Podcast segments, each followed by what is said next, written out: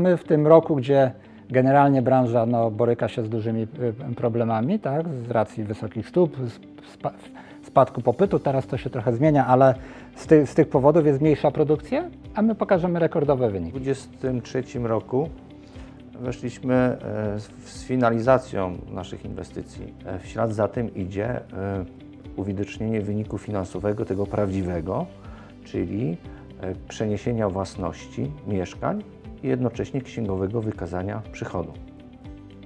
Czego e, na, na ten rok, jak sobie wstępnie kalkulujemy, może się uzbierać na, na około 120 milionów złotych. Jeżeli mamy daną inwestycję finansowaną czy współfinansowaną przez bank, to nie jest to takie ślepe, że tak powiem, finansowanie i, i wysypanie pieniędzy, tylko bank na każdym, y, na każdym etapie realizacji inwestycji, w zasadzie co miesiąc uruchamiając daną transzę kredytu, sprawdza postęp prac, Ustawa deweloperska bardzo precyzyjnie reguluje przepływy pieniędzy po stronie kredytodawcy dla nas jako dewelopera, ale też po stronie klienta.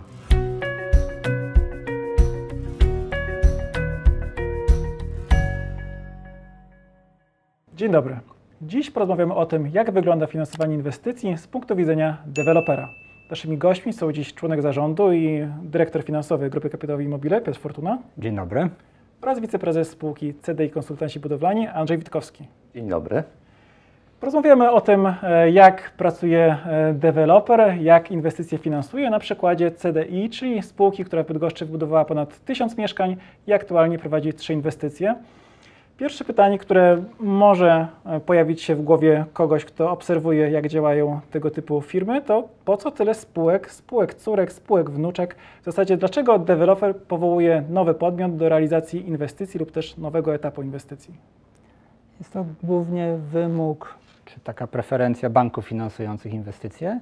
Są te córki, wnuczki, są to tak zwane spółki celowe, czyli spółki powołane dla wykonania jednego, jednego zadania. W tym przypadku jest to jedno zadanie deweloperskie, jeden, na- u nas zazwyczaj jeden etap, e, e, którego jest osiedli. Tak?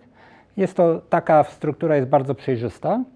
E, Widać, jaki efekt osiąga ta, e, ta spółka. Nie ma żadnych zaszłości, nie ma żadnych nie wiem, zobowiązań, czy jakichś e, długów, czy jakichś innych rzeczy związanych z przeszłością, bo spółka jest świeżo powołana zazwyczaj. E, Widać przejrzyście e, wyniki i bank ma pełną jak gdyby kontrolę nad tymi pieniędzmi, które pożycza. Wie także, że ta spółka nie będzie prowadziła żadnej innej działalności i że, nie wiem, pożyczone pieniądze nie przejdą gdzieś na jakieś inne, na jakieś inne, inne zadania i to jest bardzo taki, bardzo przejrzysty, klarowny, klarowny układ. Andrzej, o kilka tygodni temu rozmawialiśmy w tym studiu, jaki jest koszt wybudowania mieszkania, jeśli chodzi o podział procentowy na działkę, wykonanie, projekt itd. Teraz dzisiaj jesteśmy krok dalej, rozmawiamy już o finansowaniu. To deweloper często ile ma środków na samym początku, kiedy tą inwestycję chce rozpocząć? Generalne założenie jest takie, że w przypadku finansowania y, danej realizacji przez bank, e, takie są już standardy 20 do 30% wkładu własnego, czyli wszystkich kosztów, które należy ponieść, żeby wybudować dane przedsięwzięcie deweloperskie. Do tego dochodzi jakiś poziom sprzedaży, zazwyczaj to też jest 20 do 30% i wtedy jest uruchamiany kredyt bankowy. Czyli bank oczekuje wykazania, ile już mieszkań zostało sprzedanych. Że Generalne założenie jest takie, że bank e, udziela kredytu na różnicę między całkowitym kosztem realizacji inwestycji a wkładem własnym, ale warunkiem do uruchomienia kredytu jest pokazanie, że ta inwestycja cieszy się jakimś tam powiedzmy powodzeniem, to nie jest jakiś ślepy szczał, jeżeli chodzi o lokalizację, sam projekt, koszt przedsięwzięcia i potwierdzeniem tego jest właśnie udokumentowanie jakiegoś poziomu sprzedaży. Zazwyczaj jest to 20 do 30%. E, Piotrze, y, uważasz, że ten, ten model się sprawdza? Że faktycznie y, deweloper nic tam nie wrzuca mm, w koszty, jeśli chodzi, jeśli już, już ma powołaną tą spółkę celową? Bo też pytanie może takie, mm, które może się urodzić w głowie laika, a jak jest już ta spółka, wypełni swoje zadanie, co się z nią dzieje?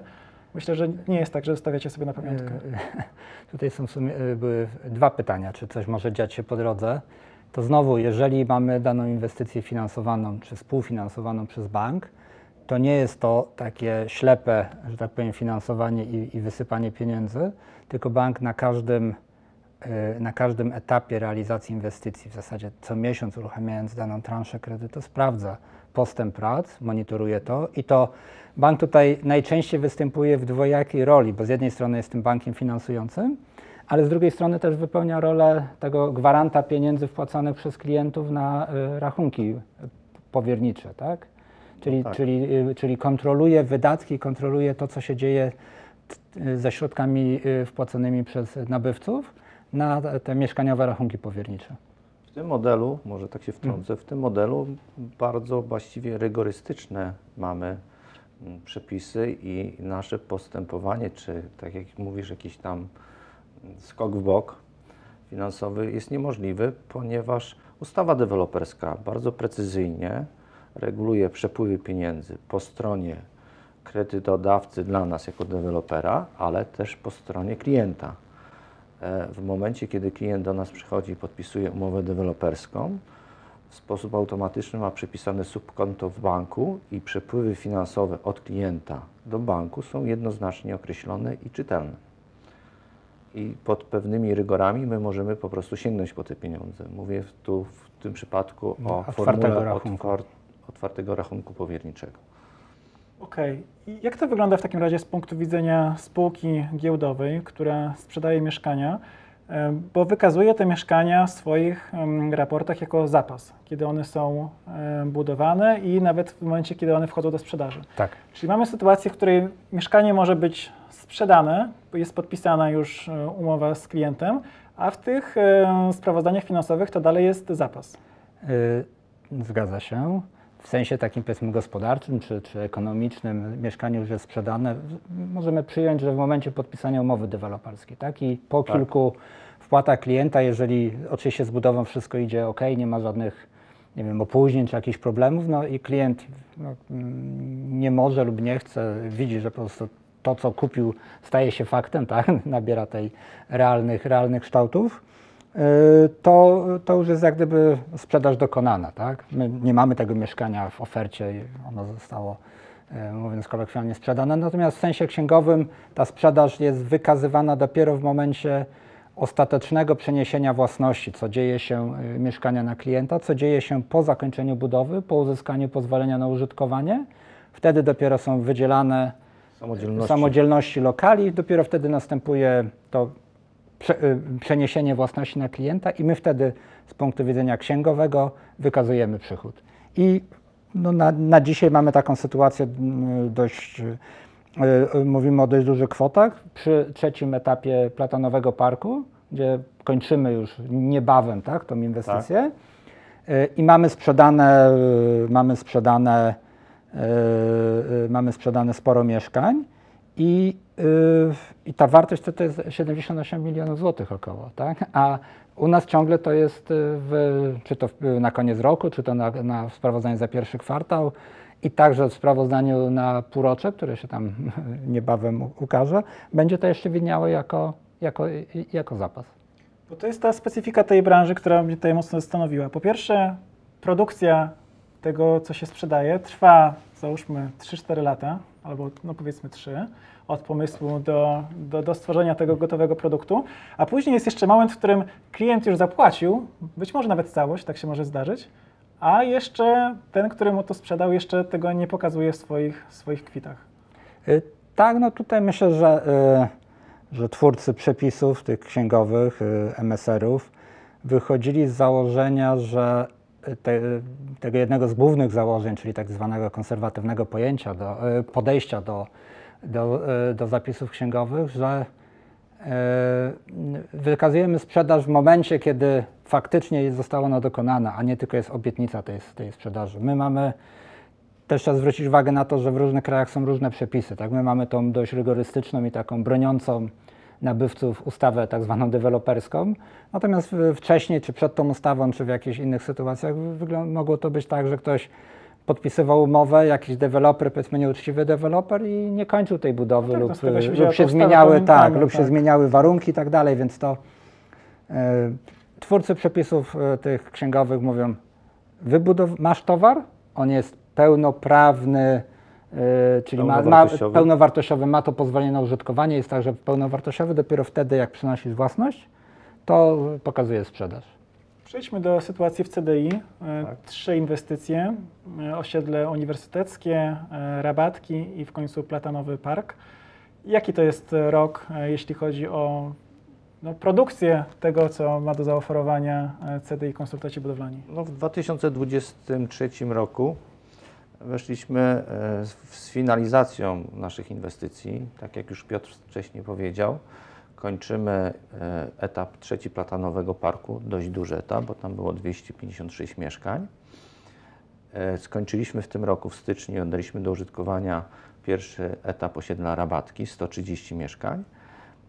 Zarówno w pierwszej, jak i drugiej inwestycji mamy część mieszkań sprzedanych, a część mieszkań jeszcze do sprzedaży. Jakbyśmy mieli sobie statystycznie podsumować te liczby, to my mamy do zaoferowania towaru dzisiaj za 90 milionów złotych w postaci 154 mieszkań wolnych jeszcze dla klienta do sprzedaży.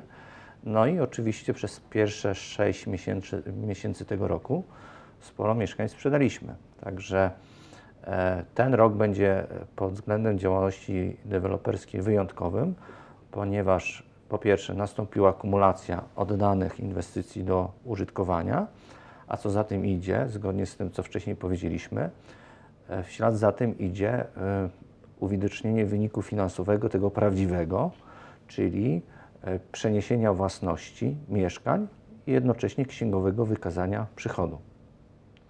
Czego y, na, na ten rok, jak sobie wstępnie kalkulujemy, może się uzbierać na, na około 120 milionów złotych. Jak to wygląda z punktu widzenia dyrektora finansowego? To faktycznie będzie najlepszy rok w developingu? Y, Tak. Prosta odpowiedź. Y, Tak, no to już y, wiemy już to po tych y, zawartych umowach, tak, tutaj. My, my y, przewidujemy, że, że, że, że oczywiście jeszcze do końca roku jest y, kilka miesięcy i, i zakładamy, że będą kolejne sprzedaże. Natomiast z tego, co już mamy, to, to przekroczenie 100 milionów złotych jest y, praktycznie, można powiedzieć, w kieszeni, tak. Tutaj też jest to taka, można powiedzieć tak, dzisiaj jakbyśmy spojrzeli na, nie wiem, GUS czy, czy, inne, czy inne statystyki, to mamy jakieś tam załamanie tej, sprzeda- tej e, deweloperki, tak? Jest mało mieszkań, Tak. ale nowo budowanych, natomiast u nas jest przez to specyfikę i, to takie przesunięcie tego momentu wykazania sprzedaży w, w, księgach, że mieszkania budowane w poprzednich latach, my w tym roku, gdzie generalnie branża no, boryka się z dużymi y, problemami, tak, z racji wysokich stóp, spadku popytu, teraz to się trochę zmienia, ale z, ty, z tych powodów jest mniejsza produkcja, a my pokażemy rekordowe wyniki. Więc to taki trochę magia finansów. Dziękujemy za dziś. Mamy nadzieję, że rozjaśniliśmy trochę mechanizm e, budowy mieszkań przez dewelopera i podzieliliśmy się dobrymi informacjami z segmentu e, developingu Grupy Kapitałowej Immobile. Bądźcie z nami w mediach społecznościowych, zarówno GKI, jak i CDI mają swoje profile na kilku platformach społecznościowych. Zapraszamy nie tylko na YouTube, ale też na Instagrama, Facebooka, TikToka, LinkedIna. Pewnie jeszcze tych miejsc jest kilka. Dziękujemy za dziś. Do zobaczenia. Dziękuję. Dziękujemy, do zobaczenia.